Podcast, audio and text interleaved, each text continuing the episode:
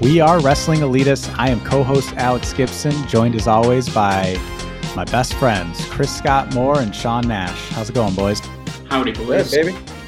Please remember to subscribe to our show via iTunes and Spotify. Please give us a five star review if you can. And if you have any questions for us, leave them in the comments and we'll make sure we answer it on the next show. Our, visit our website, wrestlingelitist.com, to get our match ratings and latest articles. Sean, can you please let the people at home know how today's show is going to go?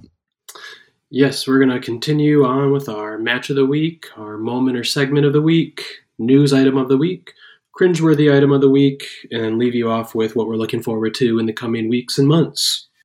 Awesome. Thank you. Uh, I think that this week there's a lot of uh, things that we had that were similar. I think anybody would can probably guess what the match of the week was. Uh, but let's go go ahead jump right into it. Chris, what did you have as your match of the week? Yeah, so we all had uh, Danielson and Hangman as the match of the week. And so there's a lot of things that I think all of us will talk about that we can appreciate. I think there were nuggets in this match for different types of fans. And I'm going to say a couple of things and let you guys talk too. But I'm just going to start off with the beginning of the match and just something that I noticed. Uh, I loved how the announcers made it feel like a big deal. Um, Taz has done a great job of explaining psychology, pressure points, joint manipulation, why this or that move hurts. Tony is a trusted voice that seen everything since Starcade 83 and Excalibur accentuates um, kind of the, um, the, the, the, the sound bites, if you will. When he's not plugging State Farm, he's putting those sound bites in, and he's kind of doing like an old JR in the 90s vibe. And you could tell that the guys enjoyed the match and they got to enjoy their craft and do what they do. And sometimes we just don't acknowledge the announcers, but it really stood out in the match itself. Um, slow start with uh, Danielson killing time with uh, Rick Martel ask jumping jacks. The pacing of the match was a little bit slow to begin.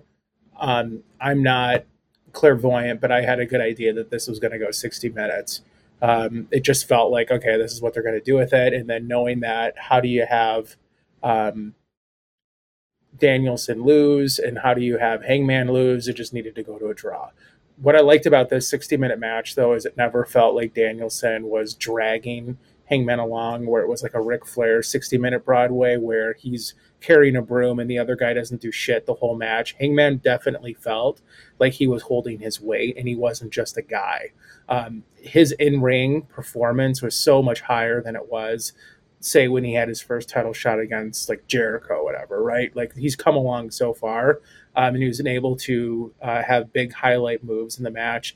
And by just doing simple stuff too, like he just did like clotheslines at the right time and pop up power bombs and suplexes and jumps to the outside. He was almost like a kata in a way of just it was perfectly timed and he knew how to uh, do it when it made sense.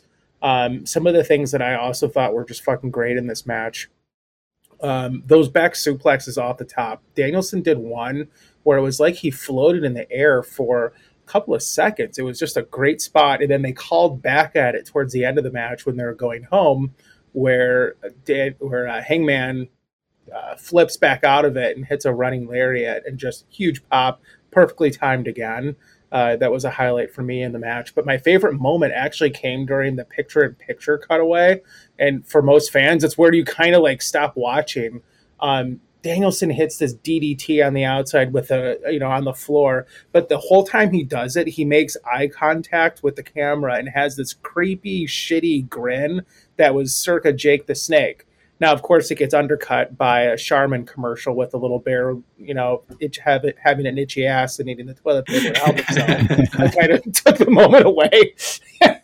and then, but then Danielson, so I was kind of like laughing at that. And then Danielson starts to do those like Rick Martel jumping jacks again, but he's doing it on one knee to sell the pain in the knee, which I thought was funny too. Uh, the finish, I wanted to get your guys' thoughts on this as well. Um, you hear Justin Roberts with there's a minute left. The crowd boos because they know this is, you know, it's going to go the full tilt. Uh, and Hangman hits the buckshot lariat at the end, doesn't get the pin, but clearly he's the victor. Um, I love the match. I gave it four and a quarter stars. Um, I think you can watch this again and find things you like about it. So I wanted to know what you guys thought were highlights, what spots were impressive for you too. Yeah, this match really just took the definitely took match of the week for me. Uh, four stars. It did start off slow, like you were saying, and it just kind of took a little bit to actually get going really into the beauty of the match. Um, Danielson was just such an asshole, really pissed off the champion. Was really just taking his time, going through the ropes, do a little move, put him in a trap, and then just slowly dissecting down. Was I loved when he took the full mount and was just throwing heavy body shots on uh, Hangman, and then just slowly just breaking him down for that LeBell lock or maybe a cattle mutilation. Um, Hangman hit that uh, the ring post right in the corner there and kind of got a crimson like wig or something because he was just bleeding that entire time. Brutal match. It really, it really did kind of feel like Okada esque the way um, Hangman was flying through the ring and just giving it all he's got, throwing those ripcord lariats and everything. And it did kind of suck just to hear once like the one minute did hit, the boos kind of come. It kind of kind of missed like that one minute call, and you didn't even realize it's right there. And it kind of felt like one of those WWE times where it's not really a full 30 seconds or whatever between Royal Rumble entrance. So overall, great. Um, four stars just because it was a little long, slow to draw in the beginning, but it obviously had to go the 60 minute draw like it was going to be. Yeah, I didn't. I don't really have too much other to add. I mean, I think that for me, it was a four, four and a quarter is what I gave it for a, a rating. However, I thought that the match for me, the the like, if I had to pull a negative out of it, really, I don't like that Danielson's now had two time limit draws so soon. Like, it just feels now that they're too afraid to have him lose. But it's kind of unique that in like the one, he looked like he he could have won this one, it looked like he was about to lose. So that's a little bit of a challenge or like kind of cool change with it. And also, it's cool to think what are they going to do from this? I'm not really sure that we're going to see Kenny back anytime soon, but to me, my instant thought was, is there going to be like a triple threat between Kenny, Hangman, and Danielson as kind of the tiebreaker for all of this? And that way, you you don't really have anybody look weak taking a pin in that, and you can kind of get yourself out of this little bit of a uh, you know, kind of struggle you're in with this because you don't want Brock and Danielson to lose. Uh, that was close, close, almost, almost. That was I. Ooh.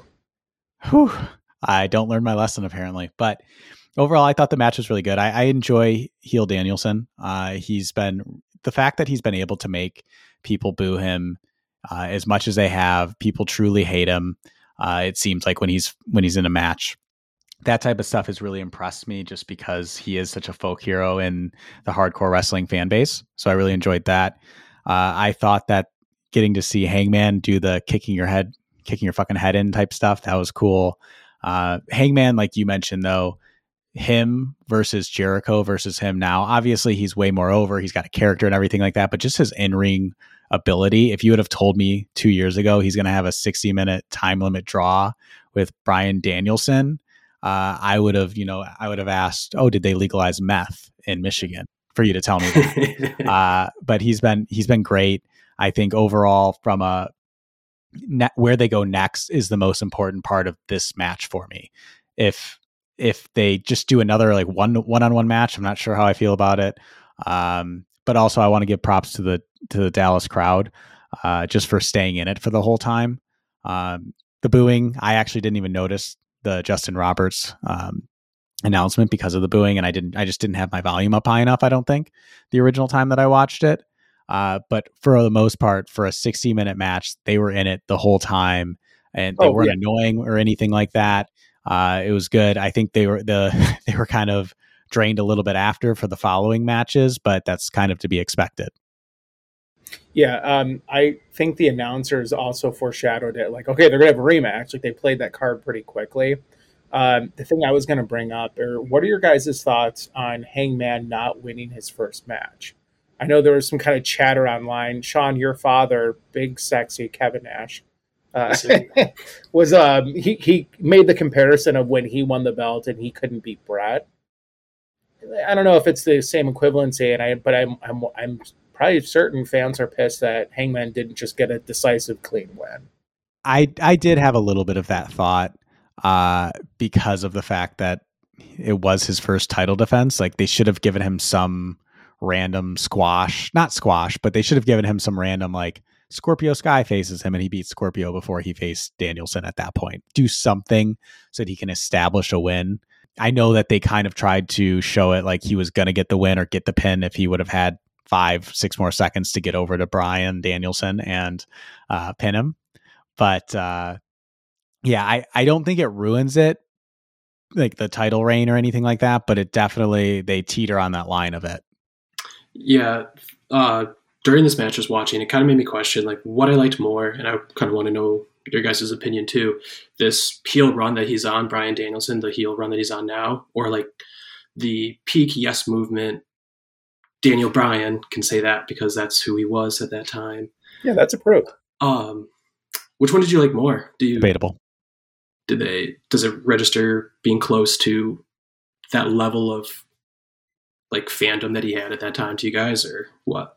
I don't think I, anything's gonna capture that just because that was such a moment in the sun. But this is very, very high level and great. Like this is yeah. not bad. If this is it's if it's it's it's one B. Um, I'm very happy with what they're doing with him, and I think yeah, he's lost to Kenny, but that could also turn him babyface in a weird sort of full circle. How Hangman was of like, oh, he can't win the big one. Maybe that's how you make him a face again and move move back around. But uh, no, I love that. I mean, that the fucking time when he turned on Bray Wyatt in that cage, that was something that's so magical that you never see. Like that's something I would show to non fans and go, look how yeah. cool this is when the whole crowd's into it. Yep, and I I would say too that this this Danielson does isn't as special without yes movement Daniel Bryan. So like to me what we're seeing now is almost validation for the fans being so like just so passionate about him back then and now we're getting to kind of see that payoff so i would probably still put yes movement ahead because of those moments because that's what made me a believer at first when the yes movement was starting to really pick up steam and everybody was a huge fan i was like I mean, the guy's okay. He's like, I, I don't really see why everyone's like, so uh, he should be a champ, like world champion, blah, blah, blah. But then as the story unfolded, and especially once you got to that Wyatt part, and then once you get to Yeselmania, that was just like, then I was I was all in, and of course that's right after that he you know has those concussion issues and he's gone, and then he comes back. So I think that it's one of those uh, the pain of yesteryear is what brought us to today imagine this guy not wrestling again though? That's what's that's oh what's so amazing. I thought about that yeah. mul- multiple times of like this guy wasn't going to wrestle again, and it also we talked about this for years of like we don't want to see the guy wrestle again because if he does have severe concussions and head issues, like fuck, I don't want to see this guy go if he's going to get hurt. And seems perfectly healthy and seems like he's in a good place and didn't really do anything risky too. I mean, this match had a lot in it, but there wasn't anything that made me get taken out of it from a concern level either. Yeah. Nope, he's done a great job of maintaining a kind of brutal move set, but looking safe while he does it, and not making us us worry about his safety. Uh, but speaking of great legendary moments, let's move into this week's moment of the week for each of you. Chris, what did you have? Oh, speaking of looks, though, let me just go back to this match again. I want to compliment Hangman on his style. That was those were some fucking tights they were almost as good as CM Punk's long tights. I would, I mean, I, am very mm. partial to those, but these were some good. Some I will mute you for the rest of this show. yeah, please, please do. so my moment of the week, um, and this wasn't like a match or anything like that, but it was in the Players Tribune. Uh, there was a fantastic article um, from Eddie Kingston a few weeks back. Uh, this one was by Jon Huber's uh, wife Amanda uh, fantastic story, just super moving. There are so many powerful nuggets in there. I'm sure you guys read it too. If you haven't read it, just go Google it, please. It's a fantastic read. It really gives you an idea of the mindset of a wrestler. Uh, some of the highlights from that article, to spoil it, but just to talk about it because I think it's worth sharing. Um, just the headspace when he was in WWE of like, ah, they're always going to pull the rug under for, uh, out from under me up. I'm going to hit a limit, never going to get there. And then when he goes to AEW, even though he loses the belt to Cody, he still thinks it's a huge moment. And there's no deflation afterwards, and he's not concerned about his push. Um, obviously, some of the poignant stuff comes with his sickness. Uh, comes full circle where his father died at a very young age and he was always paranoid about getting married and having children because of that concern happening. And obviously that came to be true. Uh, but the most moving part of the whole story, at least to me, um, was when uh, basically Amanda has to tell the oldest son that uh, he is going to die.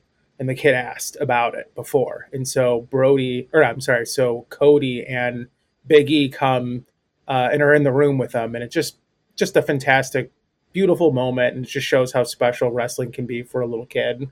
Uh, and why wrestlers are so insistent on being faces. We'll talk about Cody later on, and nothing to do with you know with his uh, character, but it, you just really see why wrestling does mean so much uh, to to children, and why wrestlers themselves love to be faces because they want to be able to be in these moments, and they are very touching. So, very great article. Give it a read if you haven't. Um, it's uh, it's very moving. It's very powerful, but it had a lot of great moments in there, and it really reinforces how much of a community just the wrestling community at large is, and how these folks will do anything for each other um, at a drop of a hat to take care of one another. So, very cool article about how great of a community it really is. Yeah, I don't really have too much to add. I thought that it was it was a great article and I think we've seen for the last year essentially how amazing AEW has handled this in terms of letting negative one be a part of shows and he's even cut some promos like back in like January, February on Dark. Um, it has been cool to see the entire roster rally around the family. And now I think Amanda's even working within their community outreach team. Um, you know, if you watch Dark Side of the Ring, you saw how, you know, other families have kind of, uh, in the past not gotten this type of you know recognition because the wrestling companies want to distance themselves from a wrestler's death or they just kind of don't really care at the end of the day and to see the way that they've handled it with the Huber family um, as somebody who loves loved Brodie as a worker and um, you know was super sad when when the news came out. Um, it just kind of makes you feel a little bit better about supporting this company over others, or you know, not not in like a in a toxic way, obviously, but just it makes you feel like wow, there are some good people in this business because carny and wrestler are interchangeable words at times. Yeah, I was just gonna say that too. It's just nice to know that there's not everyone's a fucking con man, and we talked about that a little bit last week of just the ethos changing and um, the rehab programs that are going on in both companies and how they take care of wellness and they talk about it. It's just nice to know that um, it's not a business of scumbags and sad endings. Even though this had a sad ending, it had a beautiful ending too. Yeah, definitely.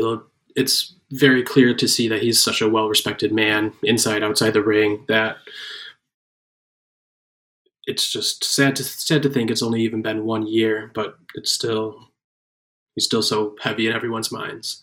But um, for my moment of the week, trying to segue off that beautiful thing, um, I chose the House of Black video package that kind of yeah. debuted, which will I'll, I'll, be looking forward to later on. Um, Malakai Black clearly just his little video packages have been out of this world lately. Um, he starts off with asking what what makes a house strong, not the foundation, but the people within it and the people who keep it up. Uh, nothing was better than just hearing that little end bit where he's just uh, now you're so much more than a king. Kind of clearly, we all kind of know where he's going. I mean, his tag team partner in PWG with the, the belts. Matt Taven. Absolutely not. Absolutely not. Um, thankfully, Brody King, a, a, much better RO, former ROH uh, wrestler, now he can go and do uh, his own thing. He's even got the little New Japan connection, so that fourth wall, keep it open. Um, but he really kind of made made it seem like this is going to be a super violent crew, um, especially if you add in Brody King. There's there's no way it's not going to be violent. But uh, he sprayed Julia Hart the other week, so that kind of makes me wonder of like what's going to happen there. Was that a ploy to get someone else out of the Varsity Blondes? Who knows? But just kind of a questionable person to be in the House of Black if that's if it's going to be so violent. Do you guys have any thoughts on the the House? Loved loved the promo, um, and it was pretty clear that it was likely Brody King. And then, you know, obviously he makes the comment of, you know, you're more than a king. And you're like, oh, yes, thank you. We've been waiting for this. They've been teaming in PWG. Um, I felt like overall it was a, re- I mean, Malakai has had some really cool promos. I hope we start to kind of understand a little bit more about what and who Malakai Black is. Like there's there is a little bit of that aura of Bray Wyatt where you're like, are you just making him spooky and not really explaining what the spookiness is? So I would like to see that development. Also, kind of going back to Bray Wyatt, one of the things I always wanted his character to be was you would see him, and they kind of tried to do it a little bit with, with uh, Daniel Bryan at the time, but uh, seeing them turn somebody, and it doesn't necessarily mean that they join the House of Black or something like that. So I want to see like him poisoning the Varsity Blondes. It causes a heel Brian Pillman Jr., but he doesn't necessarily join that cult or that like I want to see that out of the House of Black. I want to see them be able to make people bad uh, and not necessarily become a member of their group. Yeah, when you mentioned that, that takes my mind right back to they they kind of had Xavier Woods doing that with Bray Wyatt, and then just dropped it completely into another storyline with a New Day and Wyatt family.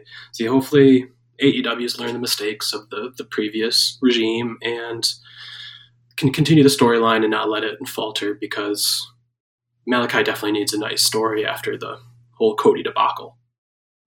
Yeah, I was just gonna say that too. It's funny how you can make something as silly as mist have um, storyline, you know, and you can have it mean something more. And I love that idea of it. Yeah, maybe it doesn't turn someone or make them part of this, or it doesn't make someone part of the stable, but it does turn them because Pac got it in his face. Maybe there's something that he does and I totally agree that yeah, Malakai did need to be reheated, and I'm glad that they did it really quickly because they knew what they had before he got married with Cody, and now they're going to keep up that momentum because the fans were behind him and they wanted to make him a contender, and he's someone you could give to Hangman. I don't know at um, All Out, you know, or um, you know even Full Gear uh, that could be an opponent, and that could be someone who could dethrone him with credibility, and the fans wouldn't be pissed off per se. Absolutely, it's going to be interesting to see where they go with him. And then jumping into my match of the or moment of the week, sorry, uh, I had the MJF pre-match promo that he cut on the city of Dallas. Um, it was so fun to see MJF as a babyface in Long Island, and I hope that that continues for the rest of his career. Essentially, I hope he's just a super babyface there. Originally, I had wanted him to shit on his hometown once he was there, like make them think that he was going to be great, and then then shit on them. Now, looking back, getting to see him as a babyface there, and then the next week just be shitty MJF again. That's actually that's the way that I want them to go for the future. Um, but got to hear a great Ryback uh, insult uh, I don't know if he responded. I'm sure he did somewhere, but I don't know if he's. he kind of seems like somebody that's been kicked off of Twitter. Just kind of a guess. Um, and then uh, just the fact that I feel like he kind of redeemed himself after those comments about uh, Britt Baker and CM Punk. I felt like this was a way better promo. I mean, obviously he still said said some stuff that you're like, "Whoa!" I'm surprised that that got past uh, Tony Khan, but uh, with the uh, telling the entire crowd that their daughters swallow. But I just yeah. I really I really uh I, I thought that it was a it was a good uh way to kind of reheat the crowd almost just because they were so dead from that 60 minute Ironman match. Uh well not Ironman, but draw. And then like you you went into the women's match and that just didn't have as much uh, of the crowd into it. Like there, it almost makes me wonder if originally like that full promo was supposed to happen, or uh, if they kind of were like, "Hey, we need you to go out there and get everybody riled up a little bit." Um, but MJF is great, and uh, I was happy to see him win the Diamond, Dynamite Diamond Ring as well. Uh, good match for that as well, and I think Dante Dante looked good, other than when he completely threw his knee straight into MJF's mouth. Jesus, that's right. On yeah.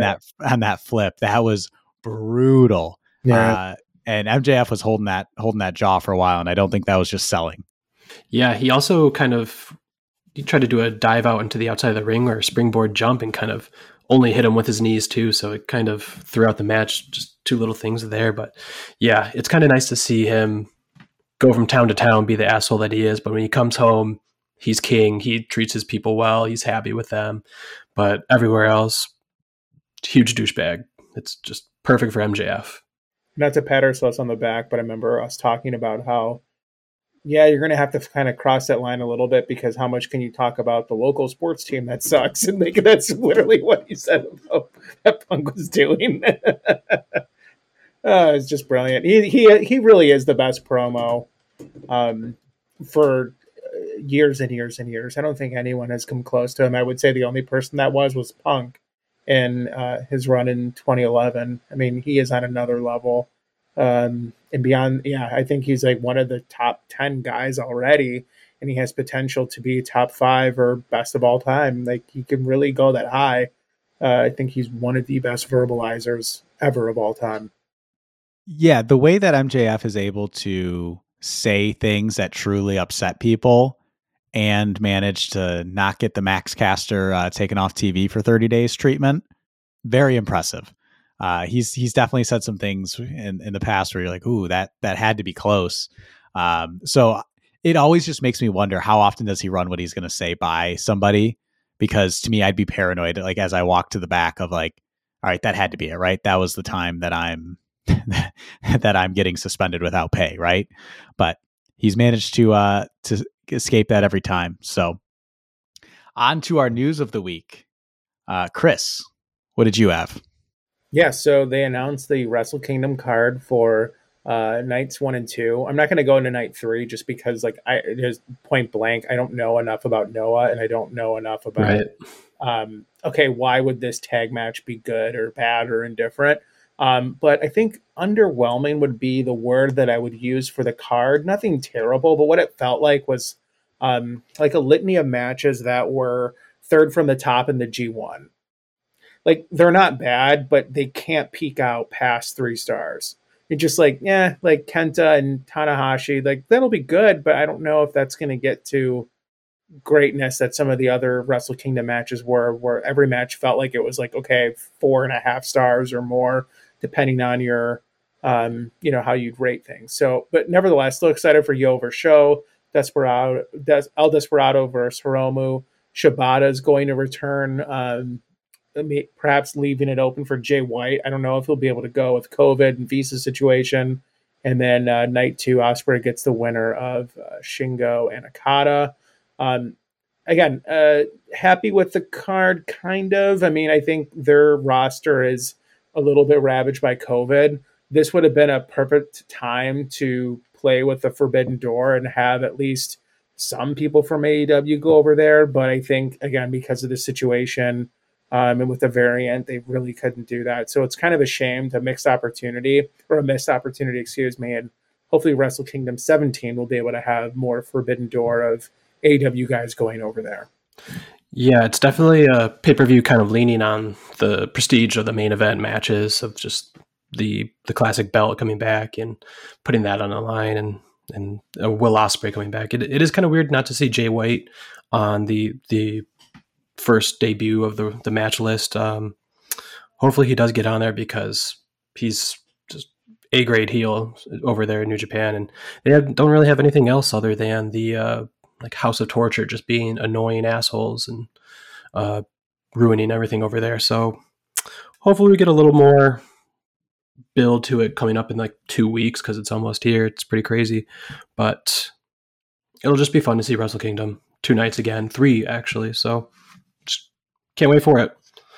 My news of the week. Um, unfortunately, Kevin Owens resigns with WWE, and we're not going to see him in AEW. Um, it's unfortunate. Uh, I mean, clearly the roster in AEW is so stacked, and he'd be a top tier addition. That would be great, but there's just too many cooks in the kitchen almost right now. Like there's like we just saw Danielson can't lose to Hangman because he just got the title and this and that and here and there, and it's just it's probably good for Kevin Owens to stay over there. Uh, he's signed like two to three million dollars, I think. So that's good. He's got his family pretty set for for life. So great to see. I think I thought I saw something too that Sami Zayn might be staying along too. So of course they're friends for life, so they're gonna stay together. But sucks to see. But I mean, I'm sure it's gonna work out pretty well. We'll get to see him at WrestleMania, so that'll be good yeah, I'm excited about that. Get to see him at WrestleMania, but I wasn't shocked. I think that uh, the WWE 365 or 24, whatever the fuck it was, with Kevin Owens, where he was trying to get Vince's approval, And I, something about that just showed his ass so much, or just like he needs Vince's approval and validation and Hunter so much. And it doesn't make him weak or nothing to disparage him about, but you can just tell how much pull they have and how much he wants to impress him. And that's who he's wrestling for besides his family for money. So I wasn't shocked by it. Just there's something about their the gravitational pull towards those two. And I, and, and I know he's like really close with Hunter in real life, supposedly.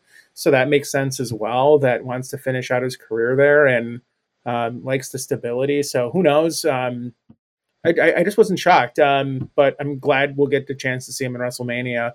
Although I think uh, a, a round and litany of fresh matches would have happened in AEW there, there's definitely an aspect to me that is disappointed and wanted to see him end up in AEW. But I think, first of all, happy for him that he got paid. Because uh, even if he were to get let go and then had that 90 day uh, non compete clause, that's still like 750K that he'd get paid in that time. So that's a pretty good nest egg to land on.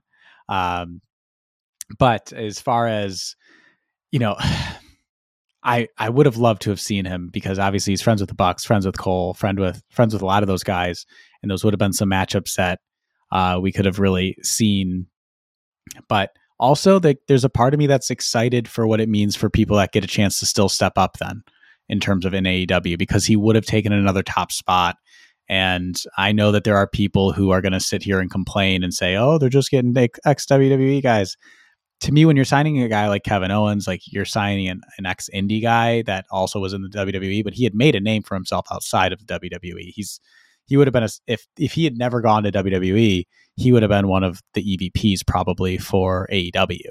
So I think that there there's the sadness because I love Kevin Owens and I was really looking forward to poten- potentially seeing him. But then there's the other side of it that says well, let's see who else steps up, or or maybe this does open the door for Gargano is coming, or or somebody else. So, you know what? I'm happy we get to see him at WrestleMania and probably a multi-man ladder match, and uh, can't wait to uh, go crazy for it. My my news of the week actually kind of kind of touches on Kevin Owens because I think a lot of people had Kevin coming into AEW and winning this tournament. It's the uh, Owen Hart tournament they finally announced a little bit of stuff around it. It's going to culminate at uh, Double or Nothing this year, and it's going to be both a male and female tournament, which super interesting because there's literally a female tournament going on right now. Um, excited to see how it goes and see if there's any other stakes to it other than the trophy. Like, does it give you a title shot? Does it give you, you know, like a Money in the Bank type of a thing? Um, but I think for me, what I want to see out of it is I want it to feel like a tournament. Like to me right now, the TBS women's title thing doesn't really feel like a tournament.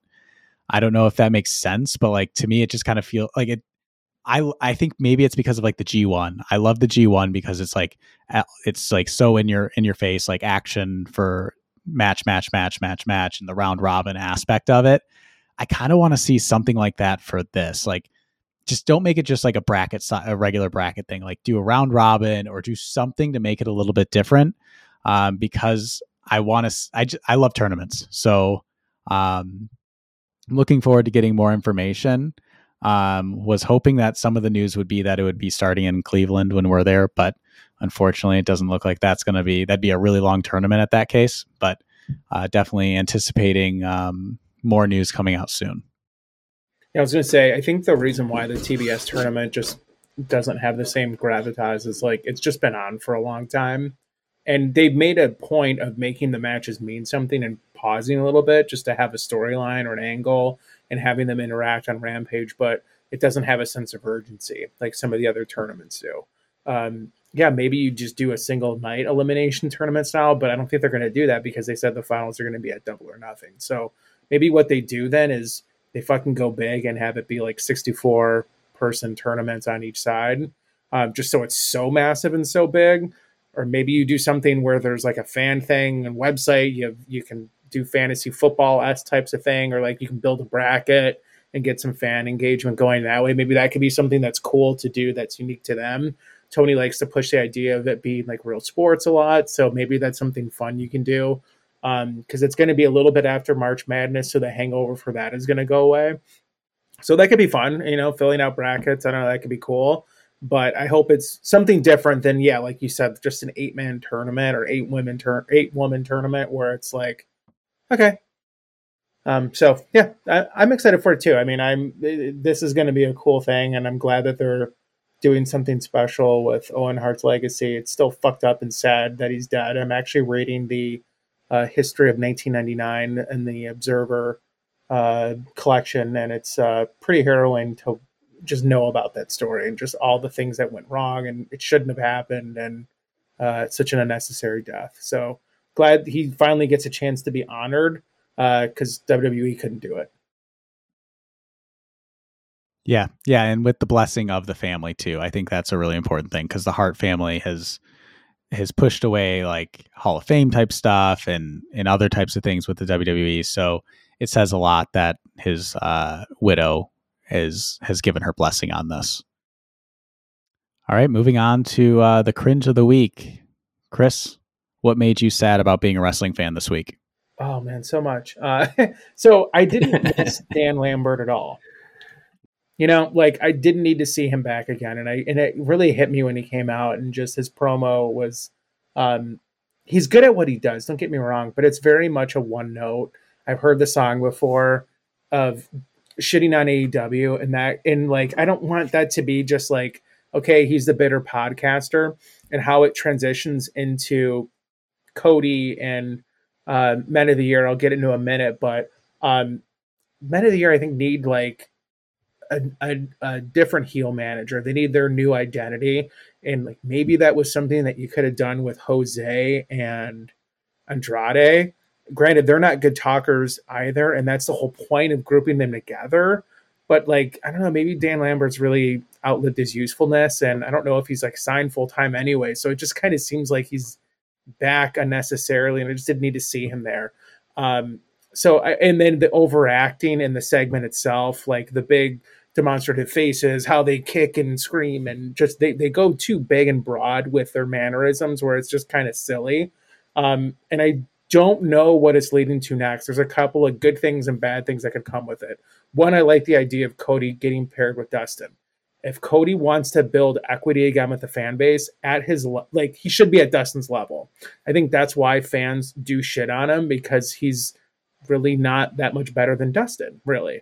And if that was if that was his level and he was in Dustin's role putting guys over, no one would ever have a problem with Cody at all. But the fact that he sees himself as John Cena, that's what gets people upset. Um, and it'll be also interesting to see okay, can he elevate these two guys who are really cold right now? They're not Malakai, they're not Andrade, they're very lower tier mid carders. So he should be able to, because he's a big fucking star, he should be able to make these two guys a bigger deal than they are. So it'll be interesting to see what happens with them. I do I do like seeing Dustin with Cody because if he is going to go face, that's a perfectly acceptable route where the fans will be behind it. But if he does want to go full on heel, that's a great way to get fans very mad because Dustin is so beloved. I hope what they don't do is this cycle of having it both ways, of him also having a parallel feud with Sammy, where it's like, okay, he's a heel in one end, but he's a face with Dustin and it's confusion again and no one gets over and it's just this cycle. And Dan Lambert on top of it is just cutting cutting promos about Cody being shitty as opposed to AEW being shitty. Then it goes back in the meta thing and it's just like, oh fuck, it just you have a character that has something uh, organic to do that's a natural storyline that isn't just up your own ass. So hopefully gets an opportunity to go a couple different ways. I do hope they just keep him and Dustin together because they could be a fantastic tag team. Dustin knows how to fucking tag. Those two would have some excellent matches with FTR down the line. So I would love to see them together as a pairing, but we'll see what happens with it. What were your guys' thoughts on Lambert, the segment, and then maybe the future of what these guys can do together? So first, to to address the the Cody uh, comment, just about maybe this is like him being on like this is his level, this is where he should be, uh, especially with uh, Dustin it's funny because like I want to believe that, but also he had the epic entrance still for this stupid oh, promo. Oh, I know. Yes, yes, he, yes. He didn't get a chance to say that.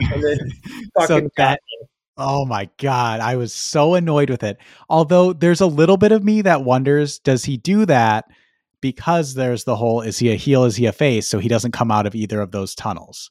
That's me like wanting to believe like there's actually a little bit of like a, a meta-ness to that even. I don't think that really is because he's been doing that since day one. But he did, you know, a couple weeks ago when he challenged Sammy or announced he was challenging Sammy, he started walking to the heel tunnel and then turned around and went back to the face one. So it could be a little bit of a touch to that. But as far as Lambert goes, I loved him when he first came came in. I thought he was fun. However, when you have someone talking the way that he is about the product and how these aren't real wrestlers and blah, blah, blah, and he brings in his own guys, the ones who are real fighters, all of those types of things, and then your team loses, I don't want to hear you talk about that anymore. That's not a valid point anymore. And the best villains in any movie and any wrestling show are the ones who have some validity to what they're saying. And he has zero credibility and validity. The men of the year seem like jokes to me. Like to me, they're like they're they're like a step away from being comedy jobbers, which sucks because I love Ethan Page. Right, um, exactly. Um, Scorpio Sky, when he's gotten a chance to shine, he has like when some of those you know kind of marquee matches early on. I think he faced Jericho. You know, he's the only person to pin Jericho multiple times.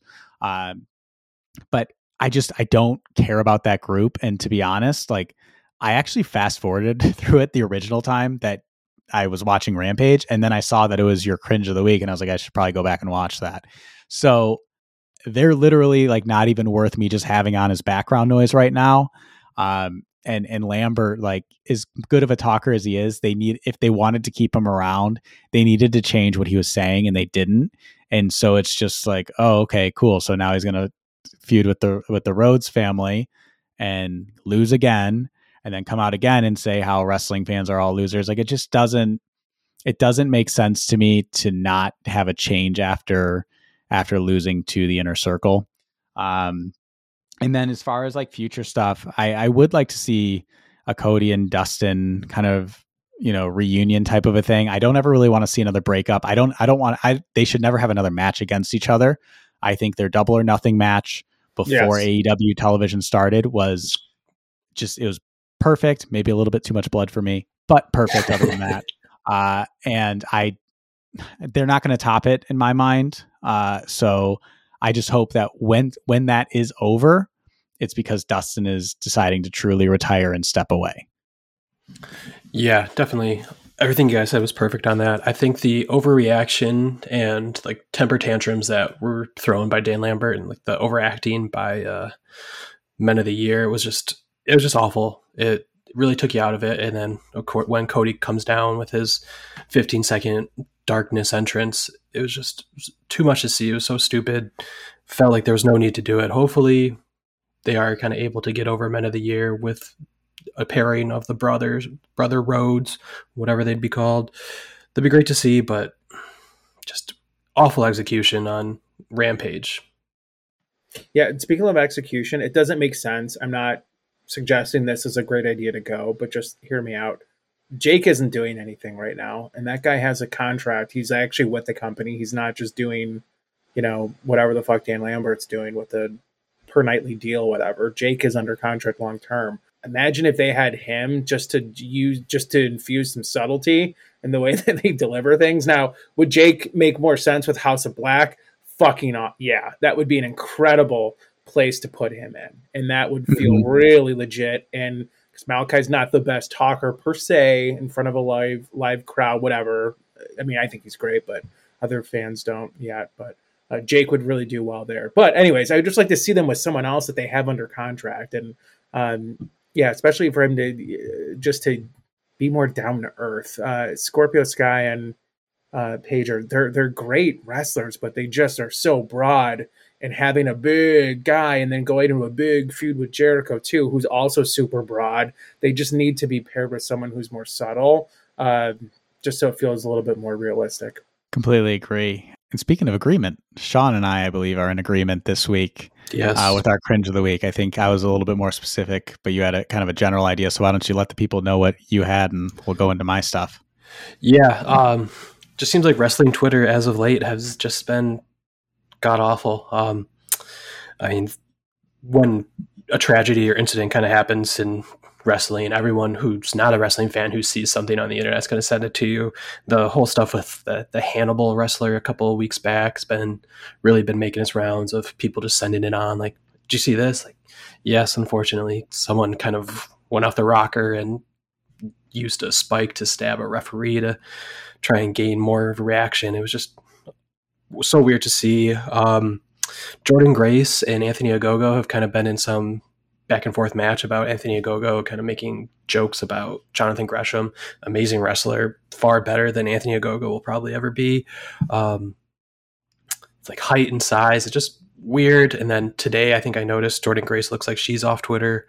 Um, I don't want to take any steam away from Alex's t- uh, topic, but people were forced to respond about their like marital status online because of all of it, and it's just so stupid. We could all be better. Social media sucks quite often of the time, but it's nice when it's used for like better news, like people signing with AEW or something cool. But unfortunately, it's just been bad lately.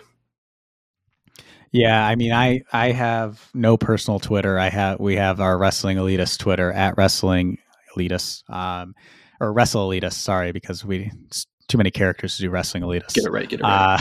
Uh, I never noticed uh, but um, I, I don't have a Twitter and I, I, generally don't go on and like read a whole lot because I just think Twitter is not not a great place to be if you want to live a happy life. Uh, but you know, sometimes you come across stuff as we are trying to find news of the week or, or whatever, or just try to see if there's anything crazy going on. And what stood out to me this week was seeing that uh, Tay Conti was kind of run off social media because uh, Sammy Guevara announced that him and his fiance uh, split up. And then there's been a lot of photos, I guess, that have popped up recently where you can see Ty and um, Sammy in the background together, or they're always together on, on vlogs and stuff. And she recently broke up with her, I believe, husband. So everybody's running to rumors that she, you know, she ruined the marriage or the, you know, the engagement, blah, blah, blah.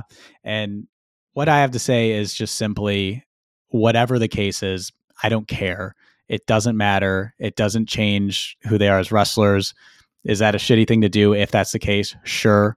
But it doesn't change my life. It doesn't change how I enjoy their their you know their art, and it doesn't really matter. I will say that I hope that Sammy kind of learns from the fact that like this is he like perp he like went out and like he was really publicizing his last relationship, and that's why people tied themselves to this. Like just keep everything private as much as you can if you're a pro- public individual because people latch on to these types of things and uh, there's a lot of people who are who should not be online because they can't handle this type of stuff but they are and they will they they think that they know more about your relationship than you, than you do and and then it leads to stuff like this i'm not blaming sammy for this all happening it's just i hope that in the future him and other wrestlers they just keep their private life private because people fucking suck yeah, it just it gets into stalker territory how people get so wrapped up and obsessed with again fictional characters. You don't know them from Adam. Um, in, a, in a Twitter persona is a persona. It's not an actual representation. It's a projection. It's a brand. It's not a real thing. I mean, for all we know, I don't know. Maybe they're all fucking swingers, and they all decided like, hey, you know what? We just pair better this way. Like, who the hell knows? No one knows, and it just doesn't make any sense to speculate. It's just a silly thing, and. uh I wish people, I mean, I have Twitter, I love it, but I love it because it's just for news sources and like I read articles on it and I don't engage with trolling and trolling isn't like part of my thing and I block people and stuff. So it's not even, I don't know, part of my orbit. Like I don't even see Twitter as that. I just see it as like the internet. Um, I don't know. It's just a weird space how people can get so fucking caught up in uh, weird make believe fantasies of what people are and who they are and who cares, if you weirdo? It, to me, it's unfathomable. I'm maybe I'm just so self involved and narcissistic. I don't know, but I could just never imagine daydreaming about a celebrity. Like to me, that's I don't fucking get it. That's like, yeah, that's about as logical to me as like a dinosaur coming back in time to fly a kite or something in my front yard. like I just don't like. It's just a real fucking thing. Like who yeah. gives a shit? Yeah, and I think it yeah, it just lends itself to I think there's a lot of immaturity for people that maybe have never experienced you know, true relationships and things like that and so they don't understand the nuance of it all. And uh yeah, I just hope I hope that we stop seeing this because it feels like there's a lot of people, especially female wrestlers, that end up having to go off of social media because they just get harassed and it's yeah, it's like a form of slut shaming. I think there's, I mean, I, I'm not a gamer. I don't know this well enough, but it's almost, it reminds me of like that Gamergate scandal where, yeah, like, yeah, it's just, it's weird and silly guys that don't know how to talk to women and they're angry and they're bitter. Um, just weird dudes that vent their frustrations out on a fictional character and a celebrity. And I hope wrestlers also know, like, okay, I'm, I'm getting the fuck away from you and I'm keeping a wide berth and they block people and I don't know, they can enjoy Facebook or Twitter and shit again. But uh, yeah, freak out about this stuff. So anyway, well, let's let's move let's move forward. Uh, let's think positively and go to our anticipation. Chris, yeah. So I'm talking trios matches next week, baby. That's what I want ooh, from ooh. from Saint fucking Nick. I want, I want um, uh, MJF and FTR to I was gonna make another Christmas reference. I'm just I'm a little brain dead from my booster shot. Uh, but anyways, I'm excited about the Pinnacle versus Punk Darby and Sting. I think that's going to be one hell of a trios match. Uh, they've been building to this in so many ways, so this will be a fantastic main event. And nothing more you got to say. I think it'll be an opportunity for Punk and MJF to square off inside the ring and actually wrestle and get physical, which has been um, been building up for quite some time. And yeah, I'm excited. We all love FTR. We all love MJF. CM Punk is fucking great. Hopefully, he wears some long tights, and uh, it'll be a fantastic match.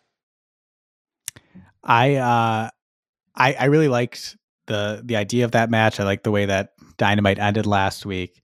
Until my buddy Devon mentioned that he thought when the lights went out, the Briscoes were going to show up, and then the trio would be uh, CM Punk and the Briscoes versus FTR and uh, MJF. I Chris is shaking his head no for those uh, listening at home, but uh, that was what I thought it was going to be, and and I or what, what he thought it was going to be. And once he said that, I was like, ooh, that would have been really kind of a cool debut for them. Um, and I did see that FTR actually invited them to uh, North Carolina this week, so we'll probably see them at some point. Um, but yeah, overall, I just thought that great match. It's going to be good. Everything Sting's done since coming to AEW, they've done a great job of protecting him and just kind of putting him in a place where he can shine, be that legend, and still put on a entertaining performance. So I'm actually not disappointed by it, other than the fact that I I'm a sucker for a debut. That's really all it is. I just whenever you can have a debut that's not that's not Paul White, I'm I'm pretty pumped about it. So uh, and speaking of CM Punk's clothing choices, I love uh, coming out in a pro-choice T-shirt with "Born Again" Steve Borden Sting just there, just probably pissing in his own head. Just oh, this guy, he comes out to help me wearing this. Uh, definitely can't wait to see it. um, six powerhouse names and throwing in the little. Are uh, the Briscoes going to show up? Are they not? Little thing in there that's going to be cool, and hopefully uh, Santa definitely brings some some good matches there. I don't need to see Briscoe saving um no or uh, Sting and Darby.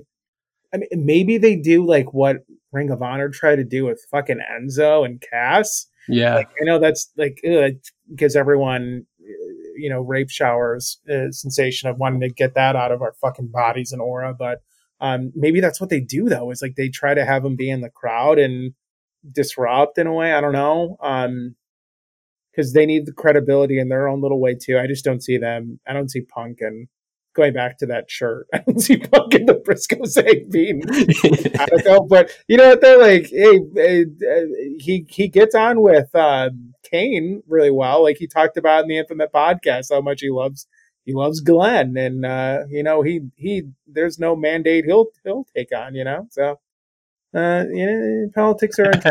It'll be genuinely strange uh, to see how those guys get on. But I would yes love to see Sting and Punk like shooting the shit on fucking women's like, pro-choice debate. That's surreal to watch. Ugh. Put that on pay per view, please. Sean, what did you have as your anticipation? Um, I kind of got into it earlier. I'm I'm really just looking forward to the debut of Brody King. Um, he's someone who I saw in Seattle at Defy Wrestling. I dragged my I dragged my mom all the way across the country on a trip, and I also forced her to go to that wrestling show with me. Um, but ever since, just a huge fan. Um, he's got such a dominating presence with his size, his tattoos, and inevitably, which will probably be like a heavy, like thrash metal kind of entrance theme song that he's going to have.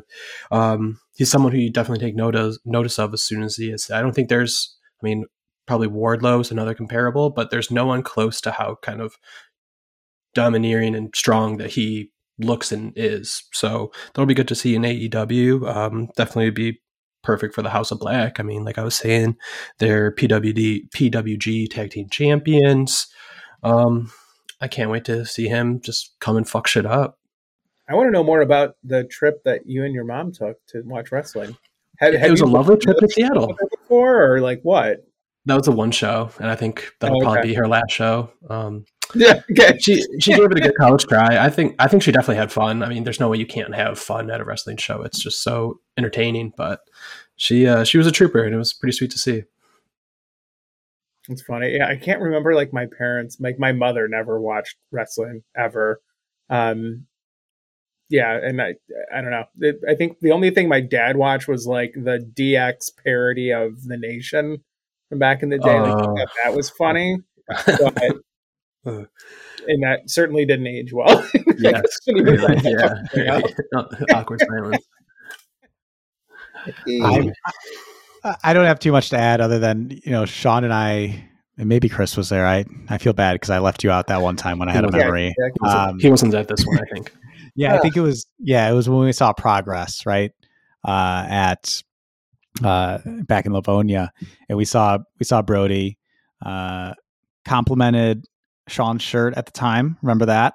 Yes. And then also uh, we saw him running the ropes, and the oh, rope yeah. break, broke in the middle of him running the ropes oh. in the middle of a match.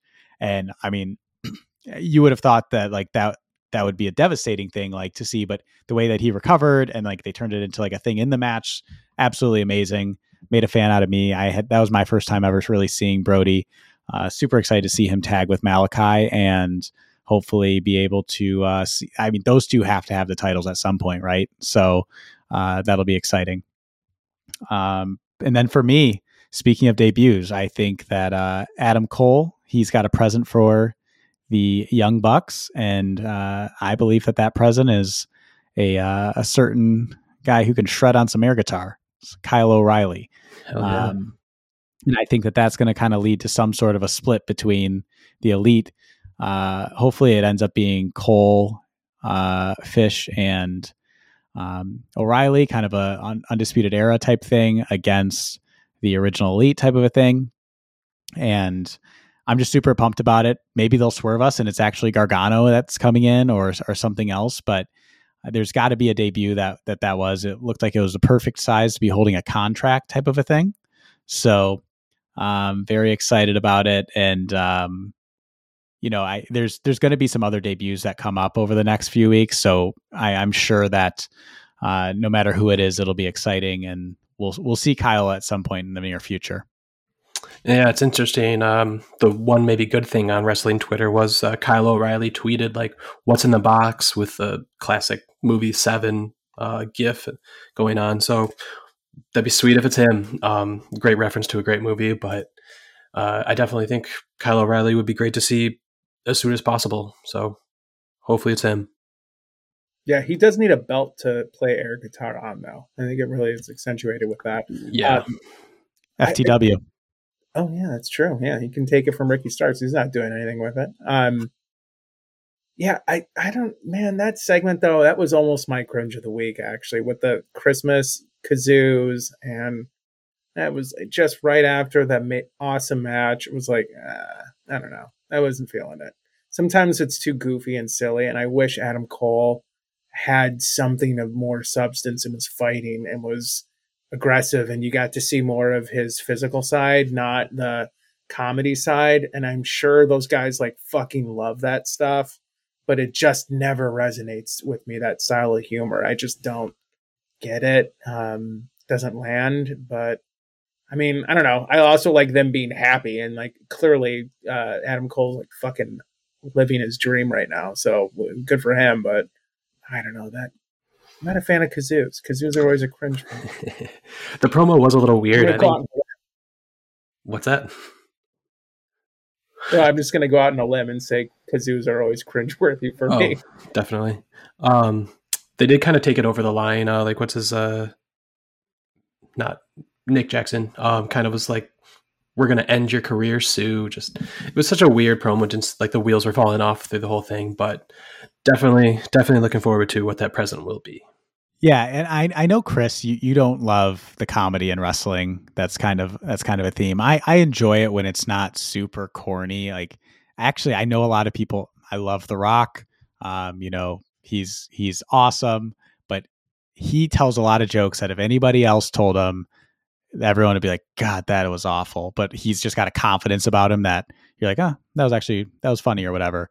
I've actually recently gone back and watched like all of his returns and remember a few years ago when they were like, a movie star is coming back to WWE, and then it, first it's the Miz, and then he comes screeching in, and he's going, and The Rock is going by, and and uh, you know, kind of being like this weird chipper guy to everybody. Like he says to the Big Show, he's like, "Hey, remember that time that we all both went over the top rope, and I." uh He's like, you. I actually touched first. You didn't touch. He's like, you should have been the champion. Your life would be my life. You would have been in the Scorpion King and then he like keeps going. that was that was a funny bit, but there was a couple of jokes in there that I was like, man, if that was anyone other than The Rock, like people would have been like that that fucking sucked. And I, I kind of feel that way about a lot of his stuff. But I feel like the Bucks and and Adam Cole, I think they do a good job of kind of walking the line of like we're goofy, but we're still heels. I think Nick Jackson sometimes is a little bit over the top for me. Um, and and a lot of people in AEW seem to think that being over the top is what makes you a heel. Uh, people like Private Party, um, Men of the Year, and there's a couple of others that really stand out to me where it's like just being annoying doesn't make you a heel. That was kind of why I haven't. I I turn off heel Sami Zayn when I was watching WWE because he was so just like basically it was like he felt like if he brought a kazoo and just played it too much to to Chris's point then that's me being a heel. Whereas I feel like the Bucks and Cole is just like they're so delusional to like themselves and how douchey they are. That's what kind of makes them funny to me. Um, so I don't mind it. And I thought that overall the segment was was fine. Um, Bob, Bobby Fish, I will say though, doesn't really seem comfortable yeah, I don't think he's ever taken it. No, just, that's not. Yes, and Bobby. Yeah. Yes, and yeah, he's he's definitely like an outlier there. But that's also kind of interesting, and you can kind of do something with. I don't know down the line too. But yeah, I mean, I just want to see Adam Cole do something more physical and get away from some of the yuck yucks of being the elite stuff that the Bucks do. Like, not that it's bad all the time, but um, and I know they're hurting and they're getting over injuries too. And that's also a way for them to like, okay, let's still have us do shit while we're not, you know, killing ourselves in the ring, and they can kind of do something like that, whatever. But I, I just want to see Adam Cole do something serious. And going back to like being a heel, uh, Danielson's a fucking heel. Like boy, oh boy, like he his he was saying on Twitter, actually of all things, speaking to Twitter, like, well, I'm I'm just the same character. Like, no, he's a heel. Like he's very heelish, and that match really proved it. And you won't see him doing any kind of goofy shit and it just shows you what really gets over long term. But hey, that's just me. Call me crazy. Call me maybe. I don't know. I don't think Bully Ray thinks that Danielson's a heel. I know. I was gonna say, yeah. What you think about that? What did? Uh, yeah, I got I got some support from a friend of the show, Bird, on that, uh, and and some others uh, that I that I was not that I was not off on my comments about Bully Ray last week. So hopefully they get to him one day. After all that talk, I bet he would still do like the "was up" spot. still do that shit. Like, well, the people love it. uh, that'll wrap up the show for this week. Once again, everybody, please subscribe to us on Apple Podcasts or Spotify. Visit us at WrestlingElitist.com for our latest match reviews and articles. Help support the show and website by sharing our content with the rest of the internet wrestling community. And finally, if you have any questions or topics that you'd like us to address on the podcast, hit us up in the comments section wherever you stream your podcast or email us through wrestlingelitist.com. Uh, we do have some extra shows coming out in the next few weeks, our year end awards, um, and probably a couple other special episodes. So please keep an eye out for those. Please share our podcast once again. Rick Rude, take us home. Hit the music.